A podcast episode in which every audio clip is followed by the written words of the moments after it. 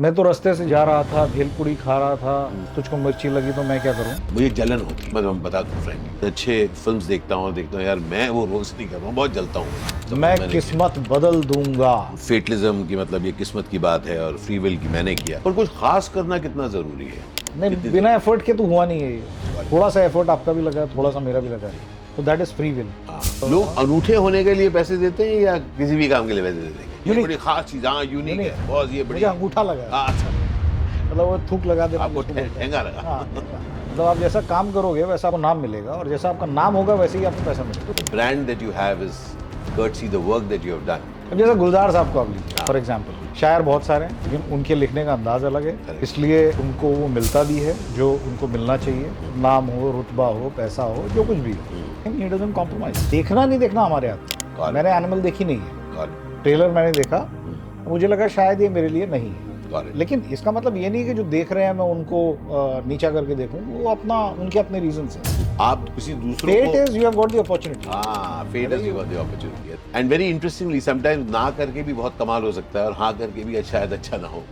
Forget about as a creator as a human being भी क्या आप किसी को जज करने से रोक सकते हैं? Like for example father's character okay what kind of father he is आपने देखा इनका दिन किस तरीके से मेरी तरफ़ आया? फादर्स कैरेक्टर अरे नहीं नहीं मतलब ये यही तो पंगा है यार। पूरे टाइम काम करते रहे अपन लोगों का हीरो ही नहीं फादर इसलिए कहते हैं कुछ कमाल के रोल करना चाहते हैं भाई पर ऐसे ऐसे तो क्रिएटर है। अच्छा हीरो कैसा है? एंटी हीरो है।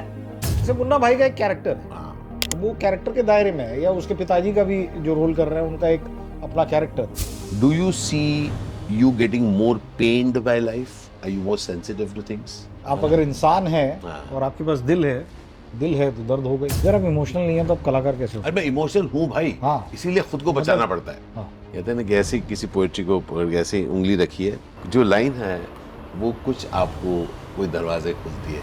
आठ साल का। करेक्ट और अब साठ साल का। साठ। Sorry sorry he had told me not to mention his age. Sorry please take it. Journey मेरी नहीं है।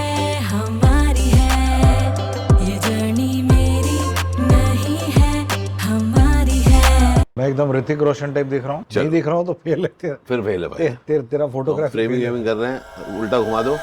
ये देखिए। तबाड़िया साहब हमारे बहुत पुराने मित्र इनकी वाइफ रेशमा सती और और तबाड़िया साहब is a writer director makes ad films write writes feature films also directs feature films हमारे मित्र हैं। स्वागत है। आइए। स्वागत है। आइए। आपका अपने घर में स्वागत है। आपके आपके नहीं कर बहुत ज़रूरी है। चलिए। क्या है कि जगह कम है और हम लोग फुल साइज़ है। तो बंधु आप सबका हार्दिक स्वागत है। मनोज तपाड़िया मेरे मित्र और कुछ सालों से हम एक दूसरे को जानते हैं। बहुत सालों से। बहुत सालों से। लगभग बीस। बीस। पर ऐसे ही इनको बताने के लिए क्या रेफरेंस हम देना चाहेंगे? कि आपके किस काम को इन्होंने देखा होगा? दो हज़ार तीन से 2011 तक जो भी आपने लाइफ बॉय में देखा होगा एडवर्टाइजिंग लाइफ बॉय एडवर्टाइजिंग वो दुनिया भर में जहाँ कहीं भी कुछ भी हुआ होगा उसमें कहीं ना कहीं मेरा दखल रहा है। क्या बात है। और उसके अलावा कुछ छोटी मोटी फ़िल्में लिखी हैं। जैसे? जैसे एक फ़िल्म उसके डायलॉग जो गाने लिखे हैं वो है चीनी कम। उसके अलावा मनोरमा सिक्स फीट अंडर में गाने और डायलॉग लिखे थे। अच्छा Manorama six feet under all right उसके अलावा दो चार फ़िल्में और हैं जो बहुत ज़्यादा नहीं चली हैं। मेरी लास्ट रिलीज़ थी साला खड़ूस। माधवन माधवन साहब उसमें थे। करेक्ट और राजकुमार हिरानी साहब ने उसको प्रोड्यूस किया था। काफ़ी सारे एड्स मैंने किए हैं। बेसिकली आप एड आप बेसिकली आप क्रिएट करते हैं चीज़ें कई बार लिख कर कई बार डायरेक्ट करके कई बार एड के फ़ील्ड में और कई बार फीचर फ़िल्म में। जी जी। बट यहाँ पर हम उसके बारे में बात करने नहीं आए हम लोग ऐसे ही बैठे हुए हैं। तबाड़िया साहब और मेरे रिलेशनशिप कुछ ऐसी है कि मैं जब चाहे इनके घर पहुँच जाता हूँ एक फ़ोन करके यार मैं आ रहा हूँ। ऐसे ही बैठ के इनकी एक सल्तनत है वहाँ बैठ के मैं गपियाता हूँ इनके साथ हम लोग कुछ खाते हैं। तख्ते ताउस सख्त ताउस पर बैठ कर है ना? और हम लोग बात कर रहे हैं ज़िंदगी के। और हम लोग ऐसे ही मिल जाते हैं। हम लोग ऐसे ही मिलते हैं यूँ ही। बिना किसी प्लान के। हम्म, एक बार याद है कि मैं घर में बैठा हुआ था सुबह सुबह का वक्त था। सुबह सात बजे होंगे। और मुझे विद्यार्थी साहब का कॉल आया। मैं पूछा कहाँ हो? क्या कर रहे हो? मैंने कहा कि मैं थोड़ा सा बिज़ी हूँ ये हूँ वो हूँ क्योंकि मुझे लगा कहीं कुछ प्रोग्राम ना बना दिए। और मैं टालने की कोशिश कर रहा था उनको। और मैंने बताया कि मैं बाहर हूँ ये कर रहा हूँ वो कर रहा हूँ और अचानक से घंटी बजी। विद्यार्थी साहब दरवाजे के बाहर थे। तो ऐसे पकड़ लेते हैं। हाँ लपक लेते हैं। लपक लेते हैं और उसके बाद फिर मिलना कई दिन है। तक कई दिन तक जब फ़ोन नहीं आता है या नहीं वार्तालाप नहीं होता है तो इनका कॉल आता है कि भाई आपका आउट गोइंग कटा हुआ है। आउटगोइंग चालू है या बंद है? चालू है या बंद है? बड़े मज़ेदार मज़ेदार किस्से हैं इनके साथ। इनके ऊपर लिखने बैठूं तो बहुत कुछ लिखाया जा सकता है। क्या बात है। किसी दिन लिखूँगा। किसी दिन। मेरे जाने के बाद। हाँ। तो इस तरीके जब मूड होगा। जब मूड होगा जब मूड होगा। तो आज हम लोग ऐसे ही बैठ के गपिया रहे थे और माहौल कुछ ऐसा ही है जहाँ पर हम लोग ऐसे बैठ के चाय पी रहे हैं। बात हुई कि कितना कुछ कंट्रोल में है हमारे। हाँ बहुत कुछ कंट्रोल में है। जैसा कि हम सब जानते हैं और कुछ भी कंट्रोल में नहीं कुछ है। भी कंट्रोल में नहीं है। और हम लोग सोचते हैं ज़रूर है कि ज़िंदगी में जो सब हो। रहा है कि हमने किया। क्या है वो शुरू में आप खासकर जवानी के जोश में लगता ज़रूर है कि सब मैंने किया है मैं ही कर रहा हूँ आई एम क्रिएटिंग अपॉर्चुनिटीज़ कि वो शायद मेचोरिटी है या जो भी आप बोल लीजिए इसको धीरे धीरे आपको ये एहसास होने लगता है कि आपके हाथ में कुछ भी नहीं है। और जो हुआ है वो हो गया है। चाहे वो अच्छा हो या बुरा हो आपने किया ये सही नहीं है। जो ईगो का जो पार्ट ईगो का जो पार्ट है। मैंने किया मैं मैं मैं वाला जो है। जो भी मेरे हिस्से में आया है लिखने के लिए या बनाने के लिए वो ऐसा नहीं है कि मैं उसको ढूंढ रहा था और वो मिल गया मुझे और वैसा हुआ हो। वो अपने आप आया मेरे पास और मैंने अपने आप लिखा उसको। तो उसमें मेरा सिर्फ़ कंट्रीब्यूशन ये था कि मैं मैंने पहले कुछ कर्म किया था उस इसमें तो कुछ तैयारी थी? हाँ मतलब जब वो मौका मिला? मौका मिला तो वो मौके पे चौका लग गया। हम्म, और ल- चौका भी लग गया मतलब लगाया वैसा नहीं है। एक तरह से वो तो हम लोग सब जानते हैं कि हम लोग सब कुछ ना कुछ करते हैं ना हमारी सबकी चेष्टा रहती है कोशिश रहती है। जी जी। लेकिन उसके बाद मौका मिलता है और हम कुछ करते हैं। पर तैयारी का तो उसमें खेल है। हाँ बहुत खेल है। रियाज करते रहना चाहिए। हम्म, कब मौका मिल जाए वही और कब आपको बल्ला घुमाना पड़ जाए वो वाली बात है। तो एक तरफ़ है फेटलिज्म कि भाई साहब किस्मत में जो है वही होगा उसके अलावा कुछ नहीं होगा। और एक तरफ़ है फ्री विल कि नहीं मैंने कुछ किया। दोनों की जगह है दुनिया में? दोनों की जगह है। मुझे तो लगता है दोनों की जगह है क्योंकि एक के बिना दूसरा अधूरा है। आप खाली किस्मत के सहारे बैठ भी नहीं सकते हैं और आप ये भी नहीं कह सकते कि मैं किस्मत बदल दूँगा। हम्म। मेरा ऐसा मानना है मनोज कि फेटलिज्म की मतलब ये किस्मत की बात है और फ्री विल की मैंने किया। उसमें मेरी ये समझ है कि ये किस्मत की बात है कि मैं ज़िंदा हूँ। किस्मत की बात है शायद आप ज़िंदा हैं। किस्मत की बात है कि आज आप यूँ ही आ गए। यूँ ही यूँ ही मिल लिए हम लोग। अभी डेढ़ घंटे पहले ही रूपाली और मैं रायगढ़ से आए हैं तो बहुत अकस्मात ही बात है कि यहाँ पर। किस्मत की बात है। पर फ्री विल या मैंने किया यह है कि आपने कहा कि चलिए हम लोग बैठ के गपिया लेते हैं और ये बात करते हैं। तो कहीं ना कहीं by chance we are alive and what we do in that chance is are free will कि अकस्मात जो हुआ उस जब वो हुआ तब आपने क्या किया? उतना मात्र ही है जो इतना हम करते हैं। नहीं थोड़ी देर पहले आप बोल रहे थे ना वो फ्री व्हील पे हम जब बात कर रहे थे तो आपने कुछ कहा था कि what do I do when it happens when it happens correct वहाँ पर मेरे ख्याल से कहीं ना कहीं वो रियाज की इंपॉर्टेंस है। नहीं ये जैस, जैसे ये मोमेंट को टाला भी जा सकता था। आप आप बोल सकते थे मैं बिज़ी हूँ। या मैं या आप कह सकते थे। मैं वहाँ से निकल सकता था कि अरे यार बाद में मिल लेता हूँ। लेकिन अब वो जब दो दिनों को मिलना है तो मिलेंगे। पर कुछ खास करना कितना ज़रूरी है? या खास करने की इच्छा नहीं बिना एफर्ट के तो हुआ नहीं है ये। थोड़ा सा एफर्ट आपका भी लगा थोड़ा सा मेरा भी लगा। So that is free will हाँ। चांस की बात यह है कि आपका कॉल आ गया और मैं उस समय मुँह साफ़ कर रहे थे। फ्री विल फेशियल करा रहे थे। फेशियल नहीं करवा रहे तो फेस क्लीन करवा रहे ओह, भाई साहब फेस क्लीन फेस क्लीन तो फेशियल ही कहा जाता है। अच्छा। तभी इसके ज़्यादा पैसे मिलते हैं। अच्छा। नहीं तो फेस क्लीन तो साबुन से हो जाएँगे। मैं कर दूँगा आपका फेस क्लीन है ना? जब पैसे ले रहे होते जैसे रूपाली जो है बिल्कुल मिर्ची नहीं खाती। अच्छा। नमक कम खाती है। हम्म। तेल पसंद नहीं है। तो जब किसी रेस्टोरेंट में हम जाते हैं, हम कहते हैं कि, यार ऑमलेट बना दो। तो वो सोचता है कि अंडे तोड़ के ऐसे ही देने के पैसे मैं कैसे ले सकता हूँ? तो कुछ ना कुछ डाल ही देता है। फिर वो कहती नहीं, इसमें आपने क्यों डाला? तो कहते हैं, मैडम टेस्टी तो करना कहते हैं, मत करो।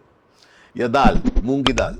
हाँ। उनको लगता है जब पैसे लेने हैं तो कुछ तो करना पड़ेगा। हाँ तो कहीं ना कहीं वो फेशियल और फेस वॉश में फ़र्क यही है।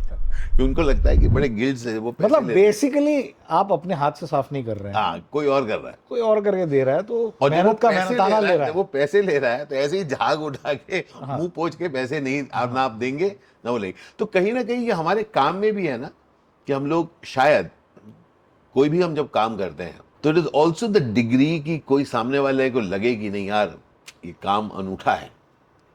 तब हमको उसके पैसे ही मिलते हैं। जहाँ टिका दिया है। है ना? हाँ। क्या लगता है? लोग अनूठे होने के लिए पैसे देते हैं या किसी भी काम के लिए पैसे दे देंगे? अंगूठे होने के लिए मैं समझा नहीं अनूठा मतलब अनूठा, ये अनूठा, बड़ा अनूठा। बड़ा ये Unique। बड़ी खास चीज़ हाँ यूनिक है। बहुत ये बड़ी मुझे अंगूठा लगा। हाँ, अच्छा। मतलब वो थूक लगा देना आपको। ठेंगा लगा। हाँ ठेंगा।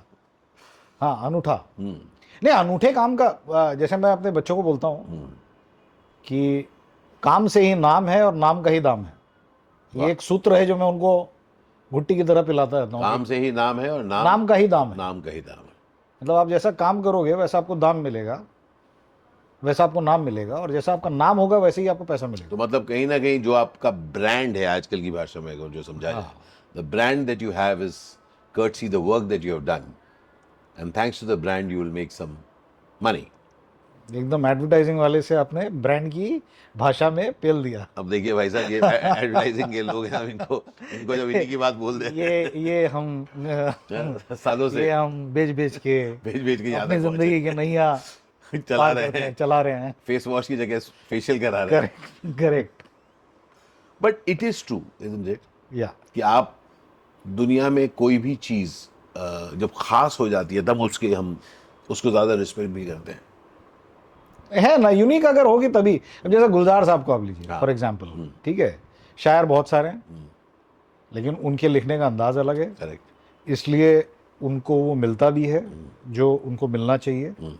चाहे वो नाम हो रुतबा हो पैसा हो जो कुछ भी हो। And I have seen him he doesn't compromise क्योंकि क्या होता है कि दुनिया में पचास हज़ार लोग बैठे हुए हैं आपको मीडियोक्रिटी की तरफ़ धकेलने के लिए। वही अगेन काम से ही नाम है नाम का ही दाम है। तो मेरा काम यूनिक है। हाँ। इसलिए मेरा नाम यूनिक है। तो दाम तो यूनिक बनता ही है। तो इसका मतलब जब आप कहते हैं कि लोग बैठे हुए हैं आपको मीडियोक्रिटी की तरफ़ खींचने के लिए व्हाट वुड यू मतलब वो किस what would you mean by that अब जैसे गुलजार साहब के पास कोई गया हाइपोथेटिकल है। जी। गुलजार साहब के पास कोई गया गुलजार साहब ने के पास गया है उनके अंदाज में लिखवाने के लिए। जी।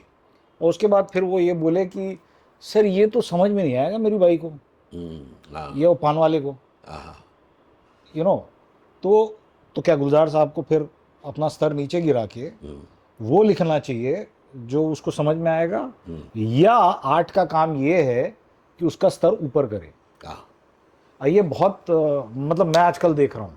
तो मनोज ने जिस बात की बात की मैं बताता हूँ कि जब रेफरेंस ऐसे दिया जाता है कि आपकी बात समझ में नहीं आ रही तो लोग ये नहीं कह रहे मुझे समझ में नहीं आ रही। वो ऐसा बताते हैं कि पता है उनको समझ में नहीं आएगी समझ उनको समझ में नहीं आएगी।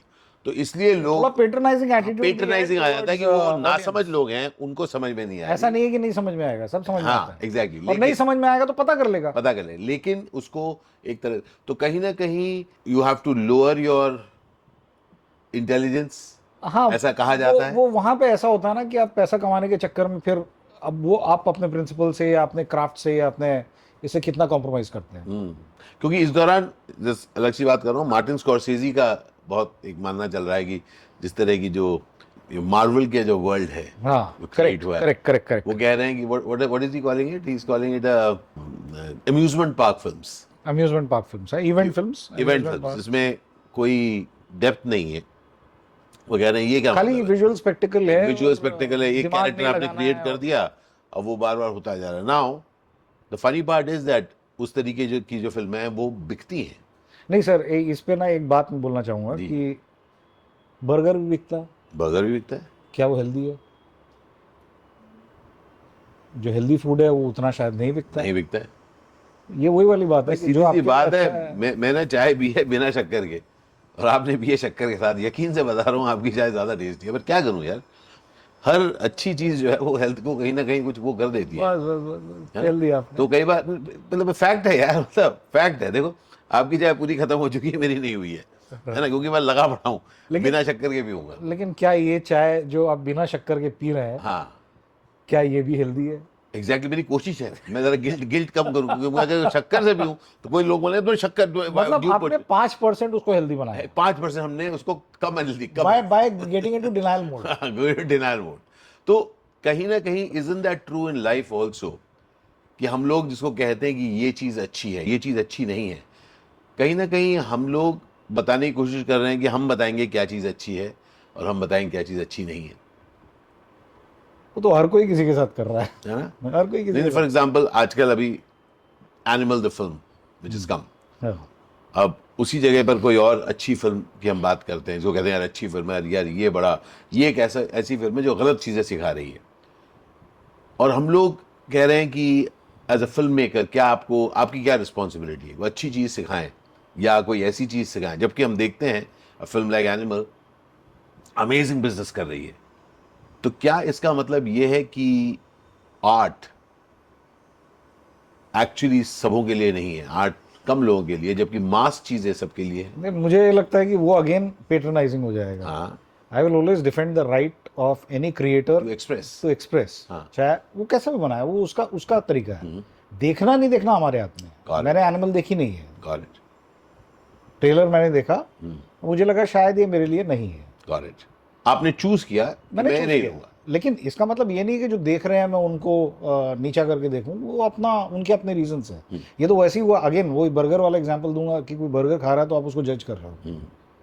हो उसका चॉइस है पर आप कहेंगे एज ए क्रिएटर आपके पास चॉइस होगा कि आप क्या करना चाहते हैं कि आप क्या करेंगे बट वो वो भी एक जजमेंट वाली बात हो जाएगी ना कि मैं ये जज करूँ कि ये अच्छा है या ये बुरा हम्म। लेट पीपल डिसाइड गॉट क्योंकि मेरे मेरे मेरे सेंसिबिलिटी मेरे एस्थेटिक्स मेरे मॉरल वैल्यूज़ मेरे चाइल्डहुड वैल्यूज़ हम्म। किसी और अपब्रिंगिंग तो- वैल्यूज़ के हिसाब से मैं बनाऊँगा। अब वो उससे लोग कनेक्ट करते हैं तो करें। नहीं करते हैं तो नहीं करें। अ क्विक वन हाँ। हम लोग जब कुछ काम ऐसा करते हैं जो हम कहते हैं ना प्रोफेशनल है हाँ। कि जो मार्केट हमें कहता है हम वो बनाते हैं।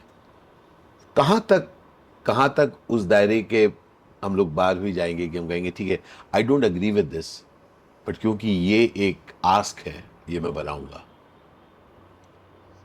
वो इंडिविजुअल टू इंडिविजुअल डिपेंड करता है ना। मतलब अब आस्क है मैं बनाऊँगा या नहीं बनाऊँगा मेरा चॉइस है। अगेन फ्री विल तो आप चूज़ कर सकते हैं कि आप क्या करेंगे क्या नहीं करेंगे। हाँ ठीक है that is your individual choice that's your आप दैट्स फ्री विल आप एक्सरसाइज कर रहे हैं अपने ऊपर। आप किसी दूसरों फेट को is you have got the opportunity हाँ fate is you got the opportunity then you say and very interestingly sometimes ना करके भी बहुत कमाल हो सकता है और हाँ करके भी शायद अच्छा ना हो। अरे सर मेरे साथ तो ऐसा बहुत बार हुआ है कि मैंने जहाँ ना बोल दिया है या मेरी अनबन हो गई है क्रिएटिवली और मुझे जाना पड़ा है निक- या तो निकाल दिया गया है या निकलना पड़ा है। I have realised in 99% percent of the cases that was a very good thing to happen to me उस समय बड़ा गुस्सा आता है या जो भी होता है है। क्योंकि एक तो आपका ईगो हर्ट हो जाता है और उसके बाद फिर पैसे चले जाते हैं आपके। पोटेंशियल जो अर्निंग है जिससे आपके बच्चों की फ़ीस निकल सकती है ये हो सकता है वो हो सकता है बहुत सारी चीज़ें हैं। लेकिन बाद में आप जब देखते हो तो आपको लगता है अच्छा वो इस इस काम में मेरा नाम नहीं गया। हाँ। बहुत लोग होते होंगे जिनको उससे कोई फ़र्क नहीं पड़ता होगा लेकिन मेरे लिए वो फ़र्क पड़ने वाली बात है क्योंकि मैं जानता हूँ कि मैं खुद को जज कर रहा हूँ और मुझे भी लोग जज करेंगे मेरे फैमिली में जो है। हम्म, जो आम जनता की बात तो मैं नहीं कर रहा हूँ क्योंकि उसमें मेरा कोई कंट्रोल नहीं है। यहाँ पे भी मेरा कोई कंट्रोल नहीं है कैसे फील कर। लेकिन अगर वो देख रहे हैं तो वो जज भी करेंगे ना मुझे कहीं ना कहीं। और वो अपने रिलेशनशिप वाले एंगल से ही करेंगे लेकिन करेंगे। पर आपको लगता है कि इसी सवाल बनता है कि forget about as a creator as a human being भी क्या आप किसी को जज करने से रोक सकते हैं? नहीं नहीं कैसे रोक सकते हो है ना? मैं अपने आप को नहीं रोक सकता हूँ दूसरों को किसी और को क्या रोक? तो मेरा भी यही मानना है मनोज कि कहीं ना कहीं अवेयरनेस इज़ मोर इम्पोर्टेंट मतलब बहुत बार मैं अपने आप से सवाल करता हूँ कि क्या मैं ये इसलिए बोल रहा हूँ क्योंकि मैं किसी को जज कर रहा हूँ? या क्या मैं ये इसलिए बोल या किसी के ऊपर मान लीजिए मैंने गुस्सा किया है जो भी क्यों किया मैंने? हाँ क्यों किया ये ये क्या ये मेरा ईगो करवा रहा है? हम्म, because I am in a powerful position then that person. अगर वो मुझसे पावरफुल होता तो क्या, क्या मैं मैं बोलता? तो वो सवाल मतलब I guess part of growing पर पॉइंट ये है कि हो सकता है वो आपसे ऊँचा भी और पावरफुल भी है पर क्या आप जजमेंट में गुस्सा तो आया लेकिन आपने दर्शाया नहीं बट वो भी एक जजमेंट था। क्योंकि कहीं ना कहीं हम लोग सब लगातार जज कर रहे हैं ना लोगों को। हाँ वो है लेकिन वो क्रिएटिव बिज़नेस में तो वो तो होता ही है कि आप जज करते ही हो बिना जजमेंट के आप कोई चीज़ बना, बना नहीं सकते आप बेटर कैसे करोगे? Okay now this is a very interesting part personal life and creative life creative life में हर क्रिएटर वो तटस्थ नहीं होता।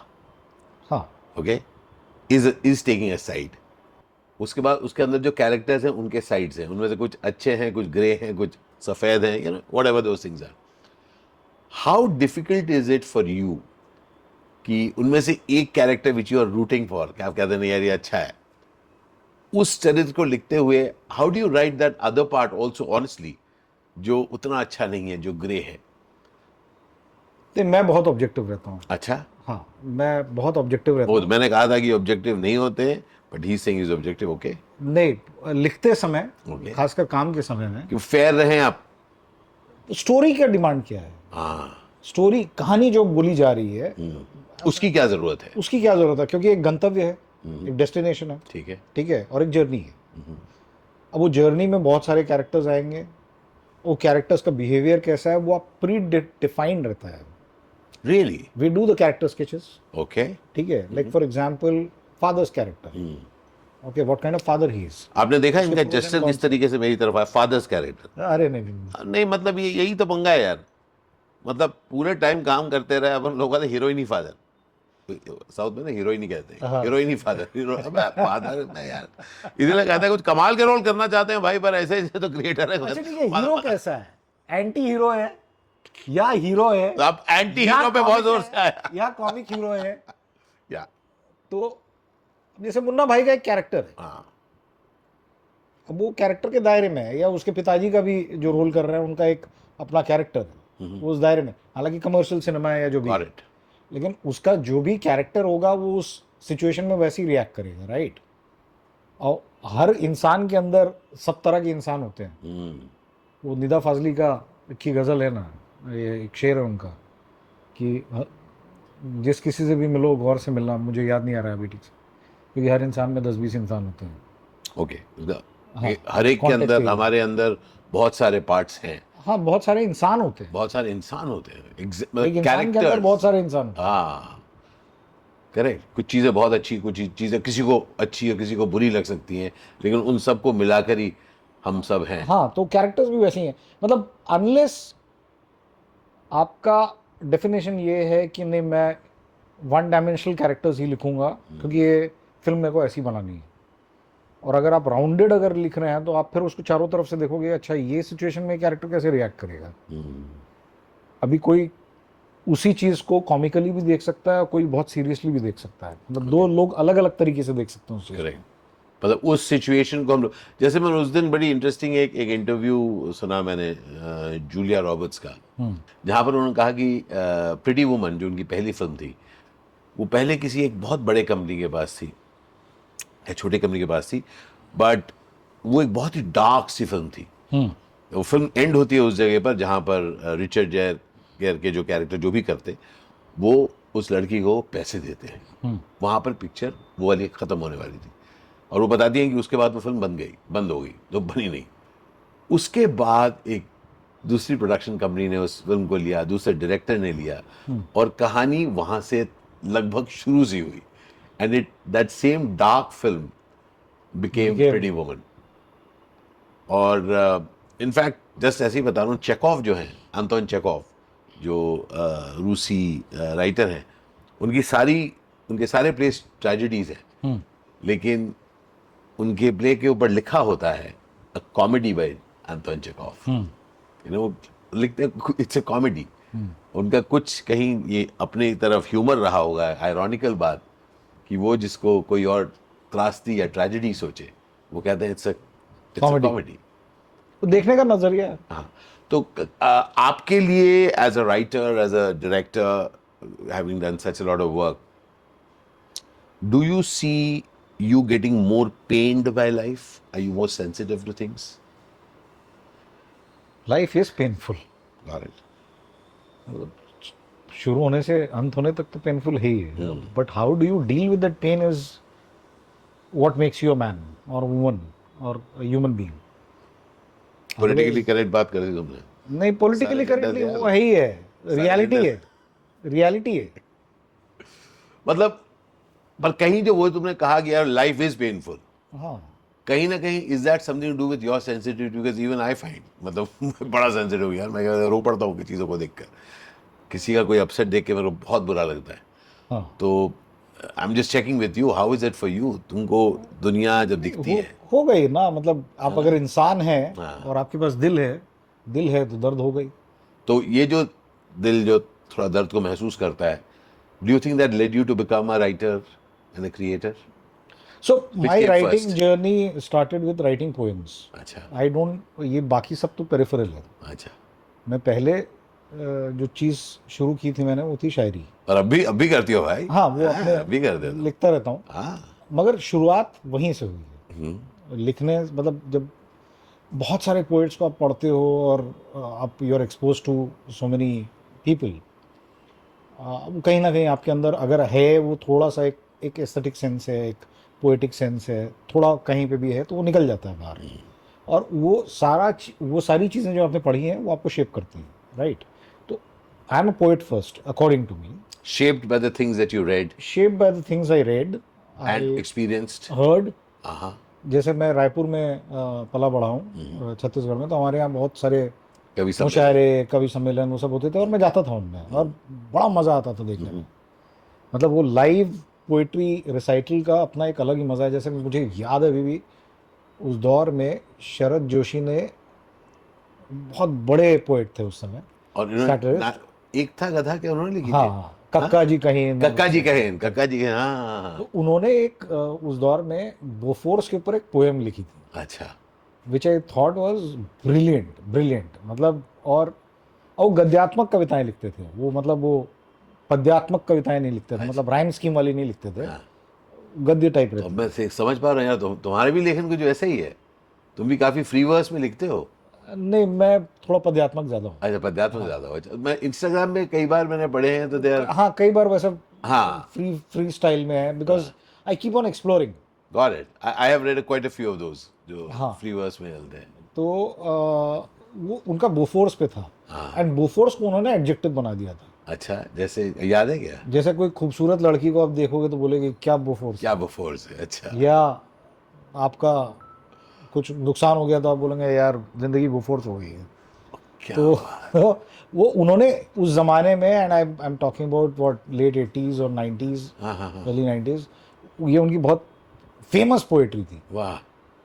और उसी तरह हमने और भी लोगों को सुना है जो बड़े बड़े पोएट्स थे वहाँ पे आते थे और and you get influence by them you आप अगर आप में वो इंटरेस्ट है तो आप इन्फ्लुएंस होंगे और वहाँ माहौल भी था कुछ अ, मतलब स्कूल वूल में भी टीचर्स मेरे वैसे थे। हम्म, तो पोइट्री का और plus I was as fan of Premchand.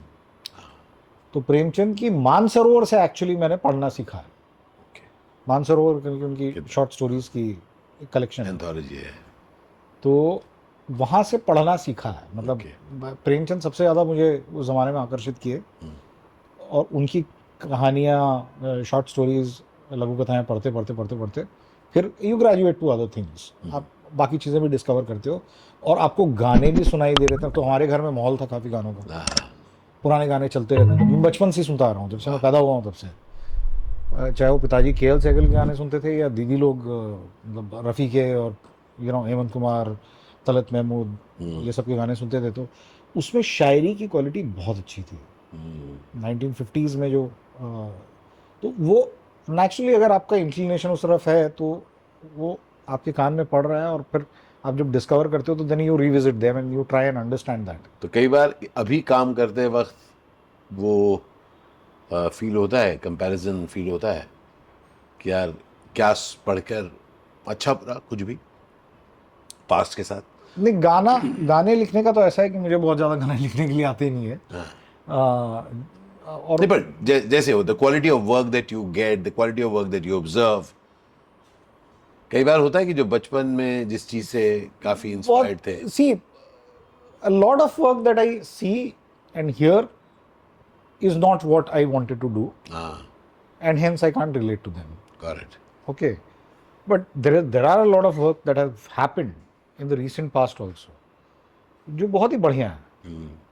Recent past तो नहीं बोलूँगा थोड़ा पास्ट अभी के जो गाने हैं मुझे उनमें वो डेप्थ वो पोइटिक डेप्थ दिखाई नहीं देता है. लिरिक लिरिक्स राइटिंग और poetry writing are two very different अच्छा please explain that very interesting so मैं तो रास्ते से जा जा रहा था भेलपुड़ी खा रहा था. तुझको मिर्ची लगी तो मैं क्या करूँ? Has got no poetic depth because there is no insight there is no thought there is nothing ये लिमरिक्स है मतलब जोड़ जाड़ के गाना बना दिया है। तो ये चल जाएगा गाने में। पॉपुलर हो जाएगा लेकिन बात जब आप उसी बात को आप घुमा करके बोलते हैं और बहुत अ, क्या बोलना चाहिए? इट बात निकलेगी तो दूर दूर तलक जाएगी या कहीं कहीं से हाँ वो शाम कुछ अजीब थी ये शाम भी अजीब है। वो कल भी पास पास थी मतलब कोई एक थॉट को ट्रिगर करे। हाँ। एक कोई ऐसे लोग कहेंगे आ, एक एक इमेजरी क्रिएट करे. हाँ बट बिकॉज़ अभी टाइम नहीं है लोगों के पास ऐसा मैं सुनता हूँ तो ये अक्सर दलील दी जाती है कि लोगों के पास टाइम नहीं है यार इतना सब सोचने का। सो बी फास्ट एंड आज की भाषा में लिखो। आज की भाषा में मतलब जो सड़क की भाषा है जो अंग्रेजीदा भाषा है वो। तो ठीक है उसका अपना एक अपना एक मार्केट है I am not judging it लेकिन मैं उससे कनेक्ट नहीं कर पाता हूँ।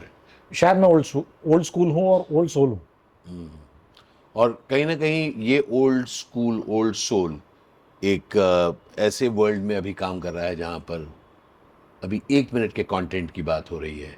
वो तो हाँ, अलग ही स्टोरी है।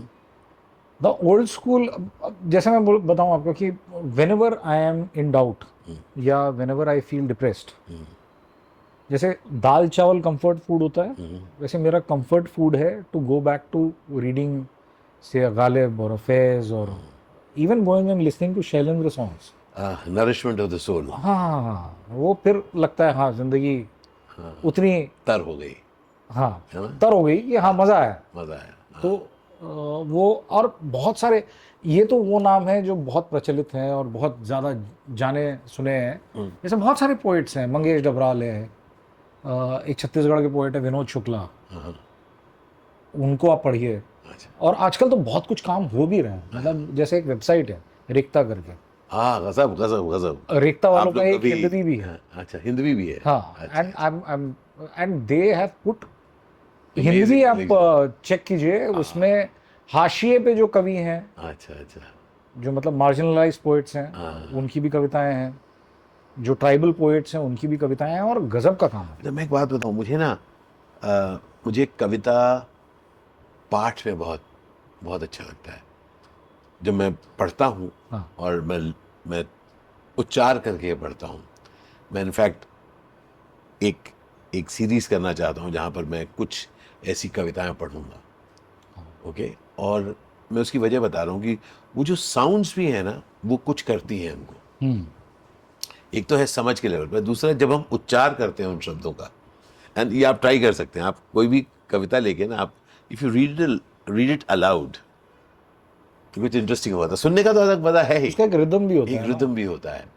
और कई बार मुझे लगता है कि डेफिनेटली एक एक अलग अलग पोइट्री के रिदम होते हैं। कई बार आप उस रिदम को तोड़ते भी हैं। हाँ। चलती जो कहते हैं ना एक एक एक, एक चलत अंदाज में। हम लोग जब किसी चीज़ को तोड़ते हैं। सो फॉर मी पोएट्री या a great written verse in fact मैं थोड़ी सी अजीब सी बात कर रहा हूँ।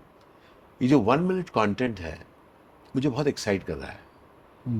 क्योंकि वन मिनट में मेरे लिए मुझे बहुत इंटरेस्टिंग लगता है कि बेसिकली हाइकू की तरह मैं क्या उस छोटे से तरीके से उस छोटे से वक्फे में कुछ चीज़ क्रिएट करूँ।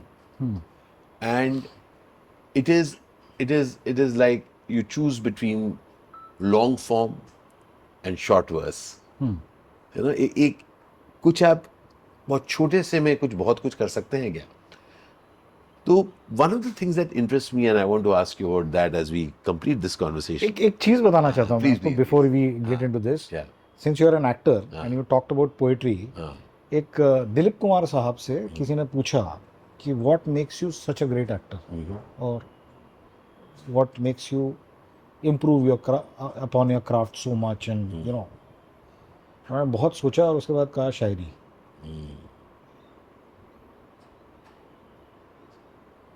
किसी ने उनसे ये बात पूछी थी कि how can somebody be a better actor and you know तो उन्होंने कहा कि शायरी पढ़िए आप शायरी आपको आपके लिए बहुत सारे दरवाजे खोलती है। हाँ, कुछ आयाम और खोल देती। वही डेफिनेटली मेरा मेरा ऐसा मानना है। वही कहीं ना कहीं उस पोएट्री या किसी चीज़ को जब पढ़ते हैं तो आप जब एकदम रुकते कहते हैं हाँ अच्छा। और न सिर्फ़ एज एन एक्टर मुझे लगता है जस्ट हम लोग जब ज़िंदगी में ट्रैवल कर रहे हैं हम लोग सब ज़िंदगी में ट्रैवल कर रहे हैं जो भी हमारा प्रोफेशन है बिज़नेस पर्सन हो सकते हैं हम लोग कॉर्पोरेट लाइन में हो सकते हैं कहीं पर हम ट्रैवल कर रहे हैं उस उस ज़िंदगी के आयाम दिख जाते हैं। और मुझे तो रास्ते भी मिलते हैं। कहते हैं ना कि ऐसी किसी पोइट्री को ऐसी उंगली रखिए और जो लाइन है वो कुछ आपको कोई दरवाजे खुलती है। आप साउंड के लेवल पे बात कर लीजिए हाँ। इंटेलेक्चुअल थॉट के लेवल पे बात कर लीजिए फीलिंग के लेवल पे बात कर लीजिए। Poetry gives you that thing a good poetry अच्छी शायरी आपको देगी। मतलब आप महसूस भी कर सकते हैं उस चीज़ को आपको सोचने के लिए वो चीज़ मजबूर भी कर सकती है कि हाँ यार ये मैंने सोचा नहीं था। बात वही है। इनसाइट क्या है? वही हिडन ट्रूथ है जो सबके सामने है लेकिन किसी ने देखा उसको। और उसको उभारा एक्सपोज किया हाँ। उभारा आपके लिए। तो coming back to what we started हाँ हम लोग बहुत ज़्यादा है ना? ऐसा नहीं coming back to what we started कहा? ये तो हम, हम लोग शायद फ्री वर्स हम लोग फ्री वर्स हो। रहा है। और लोग आ रहे हैं जा रहे हैं सब कुछ हो रहा है ज़िंदगी चली जा रही है। तो जस्ट यही बहुत लंबा और बोरिंग तो नहीं हो जाएगा ये? अरे ये तो हमारी हम गपियारे हैं। हाँ। हम गपियारे हैं तो हमने कहा इसको रिकॉर्ड भी कर लेते हैं। करेक्ट तो यही बातें हो रही थी हमारी। तो just coming back and I I asked him this question कि अगेन हम लोग कहें कि कुछ परतें दिखती हैं जैसे हम पोइट्री करते हैं। But tell me one thing हाँ। आप एज एज जब आपके फॉर्मेटिव ईयर्स थे मतलब जब आप you are you are still formative है। ये तो बहुत डिप्लोमेटिक वाला दे दिया आपने। नहीं वो फैक्ट है ब- ब- बड़ा ये हम्बल वाला दिया I am still growing sir ये ऐसा वाला है। हम्बली सो उस समय में उस दौर में जब आप कॉलेज में थे और कॉलेज प्लेस कर रहे थे उस दौरान आप लोगों ने भी डिस्कवर किया होगा बहुत सारे पोएट्स को। जैसे रश्मि रथी मैं सुनता हूँ काफ़ी पढ़ते थे हम लोग एक्टर्स के लिए तो मतलब काफ़ी थैंक्स टू बज्जू भाई थैंक्स टू बज्जू भाई। श्री राम गोपाल बजाज ने उसको सचमुच वो नेशनल स्कूल ऑफ़ ड्रामा के एंट्रेंस एग्जामिनेशन में भी रश्मि रथी का इस्तेमाल। अगेन बज्जू भाई ने ही वो किया था। तो मैं इसमें कोई चीज़ एक चीज़ एडमिट कर हाँ सॉरी आप कुछ बता रहे थे। हाँ कि as far as I am concern मेरा एक एक एक मेरे कुछ फेजेस रहे हैं। और एक टाइम था जब मैं बहुत पढ़ता था। कविताएँ किताबें आर्टिकल्स और कुछ साल पहले आई कंप्लीटली स्टॉप रीडिंग इनकी नज़र में अभी जजमेंट आ चुका है ऑलरेडी पर नहीं, नहीं, मैं नहीं। मैं इस बात को नहीं बिल्कुल नहीं आया है। मैं- मैं रिलेट कर सकता हूँ इससे। तो आई स्टॉप रीडिंग बंदूक। और अब मैं मैं पोइट्री पढ़ता हूँ, एक कुछ, एक पोइट्री नहीं पढ़ता, मैं पोएम्स पढ़ता हूँ, ये कुछ शेर पढ़ता हूँ, पूरा नहीं मतलब ऐसे नहीं कि उनके सारे वर्क्स पढ़ता हूँ कुछ कुछ करता हूँ and I spend some time with it और मैं इंटरव्यूज़ सुनता हूँ, मैं आर्टिकल्स पढ़ता हूँ वो लॉन्ग फॉर्म कंटेंट के लिए मैंने देखा कि मेरा मेरा अटेंशन स्पैन और मेरी इच्छा शक्ति चली गई है। इच्छा ही नहीं होती। लॉन्ग फॉर्म कंटेंट मतलब कोई भी कोई किताब किताब भी हो। और अच्छा दूसरी बात यह है कि मैं फ़िल्में नहीं देखता हूँ। हाँ। बिल्कुल भी नहीं देखता हूँ। ये नेटफ्लिक्स और अमेजोन वो यूँ ही ले रखे हैं। हाँ। मैं देखता ही नहीं हूँ। बहुत कम मतलब अभी कुछ दिनों पहले कुछ ऐसा हल्का सा हर बड़ा एक्टर ये बात बोलता है नहीं नहीं बड़ा बड़ा छोटा पता नहीं। मेरे मैं, मैं तो बहुत एम्बेरस रहता हूँ क्योंकि मेरे मैं अपना ही कोई काम नहीं देखता हूँ। इसलिए नहीं कि टाइम नहीं है कि मतलब मेरा ऐसा पूरा टाइम है कि मैं अ, मुझे जलन होती है। मैं तो बता दूँ फ्रेंकली मुझे इतनी जलन जलन होती है? जलन होती है कि मैं जब कोई अच्छे फिल्म्स देखता हूँ देखता हूँ यार मैं वो रोल्स नहीं कर रहा हूँ बहुत जलता हूँ मैं। तो अट्ठावन साल की उम्र में भी मैं एक अब ज्वलनशील पदार्थ है। ज्वलनशील पदार्थ हूँ जो ज्वलंत पदार्थ हूँ जो जो हर बार दिखता है यार यार ये रोल तो करना चाहिए था मुझे यार ये रोल तो मुझे ऑफ़र करना चाहिए था। मतलब ये रियली ऐसा आता है। मैं बड़ा सफ़र करता था यार बड़े यार पिक्चर देखता था अरे यार क्यों नहीं किया मैंने रोल ओके मैं दूर की फ़िल्में देखता हूँ जिसको मैं मान के चलता हूँ कि उसमें यू नो मतलब अ, कौन सी फ़िल्म है वो? आई लव स्काई में शूट किया स्काई स्काई फॉल स्काईफॉल हाँ स्काईफॉल वो डार्क फ़िल्म उस तरीके से। और उसका स्पाइडरमैन वगैरह जाके देख लेता हूँ। अब तो स्पाइडरमैन भी बंद कर दिया क्योंकि इतनी कॉम्प्लिकेटेड स्टोरीज हुई वो समझ में नहीं आता तो वो बड़ी सिंपल मुझे कहानियाँ अच्छी लगती हैं। और दूसरी बात एक तो वजह यह है कि यार मैं काश वो रोल कर रहा होता। दूसरी बात ये है मैं बहुत मूव हो जाता हूँ यार। मैं बहुत इमोशनल हो जाता हूँ बहुत वरिड हो जाता हूँ उस कैरेक्टर को लेकर। जिसकी कहानी बड़ी बुरी स्थिति हो रही है। अरे यार क्या होगा? मैं कहता हूँ यार क्या हो रहा है एंड में मुझे बताओ ना क्या हुआ? ठीक हो गया ना उसका? बट एक एक चीज़ है आप ये बार बार इमोशनल वाली बात बोल रहे हैं। अगर आप इमोशनल नहीं है तो आप कलाकार कैसे हो? अरे मैं इमोशनल हूँ भाई। हाँ। इसीलिए खुद को बचाना पड़ता है। हाँ। इसीलिए मुझे खुद को बचाना पड़ता है। मतलब मैं लोग मुझे कई बार कहते हैं आशीष तो भाग रहा है। मैं कहा बिल्कुल ठीक हूँ यार।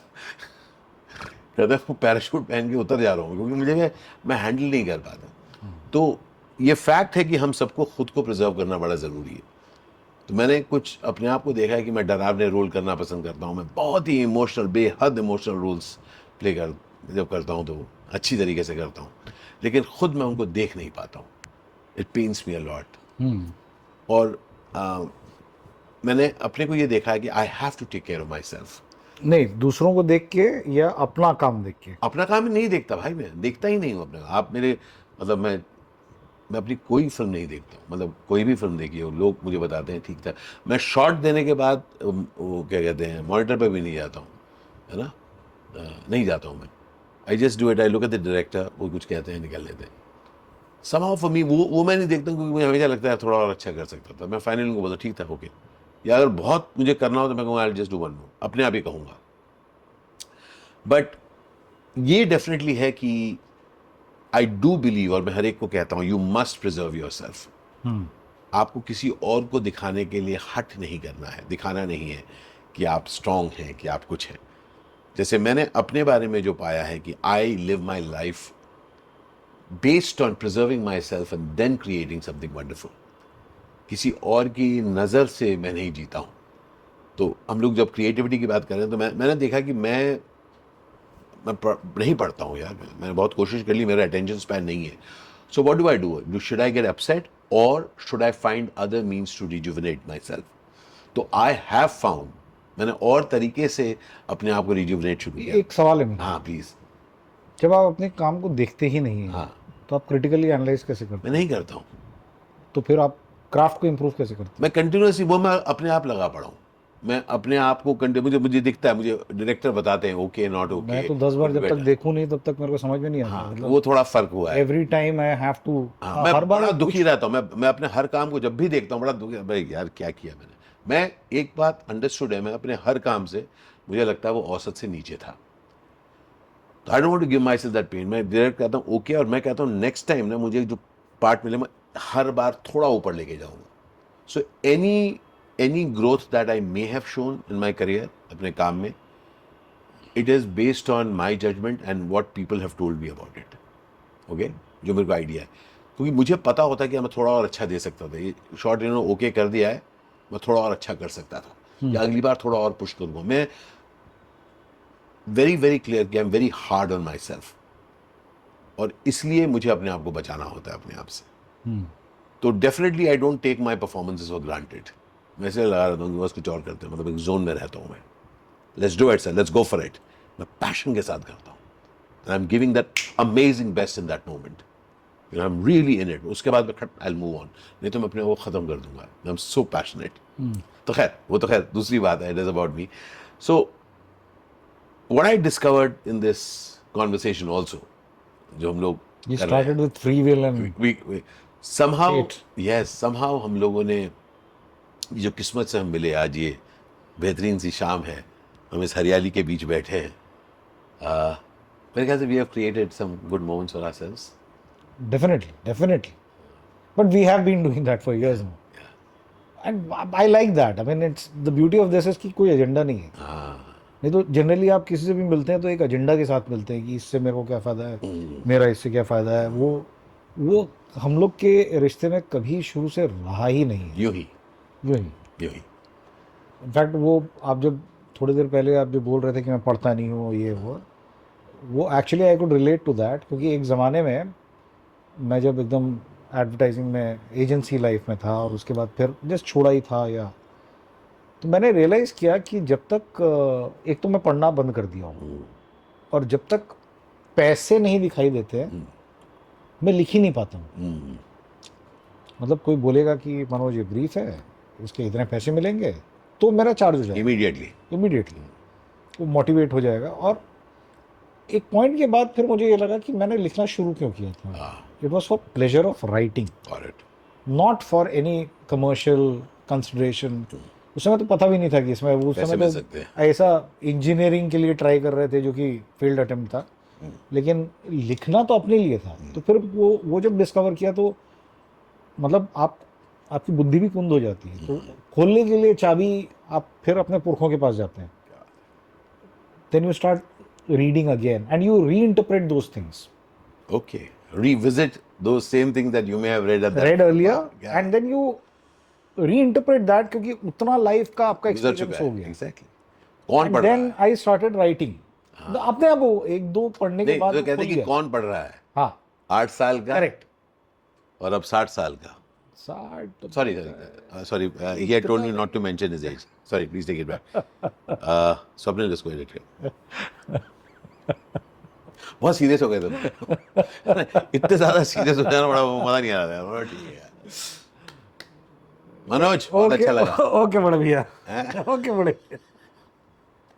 भाई मैं पैंसठ का हूँ। मैं पैंसठ का हूँ। मतलब बॉर्न इन सिक्सटी फाइव तो good fun good fun good fun always अच्छा गपिया ऑलवेज ऑलवेज और बहुत अच्छा लगा हम लोग ऐसे ही मिल लिए नेक्स्ट टाइम मेरे घर पे आप आइए। बहुत ज़रूरी है। मिट्टू जी के भेल के साथ ही होता है। गपे आएँगे। हम लोग ऐसे ही मिलते रहते हैं हैं और आज हम लोगों ने सोचा कि इस कॉन्वर्सेशन को कैप्चर किया जाए। हाँ और तो हम बात करके हवा में छोड़ देते हैं। क्या तो जाते जाते बस एक बात मैं कहूँगा। कि यूँ ही यूँ ही लोगों से मिलना यूँ ही ये ये सब मेरे लिए है कि कुछ मेरे को आयाम दिखाते हैं आयाम अ, मैं, मैं अपने आप को एक नए तरीके से देख पाता हूँ समझ पाता हूँ। So thank you for this opportunity my friend अरे। और मिलते रहेंगे। Pleasure is all mine always तो ढेर सारा प्यार आप सबको। अल अल शुक्र ज़िंदगी। Love you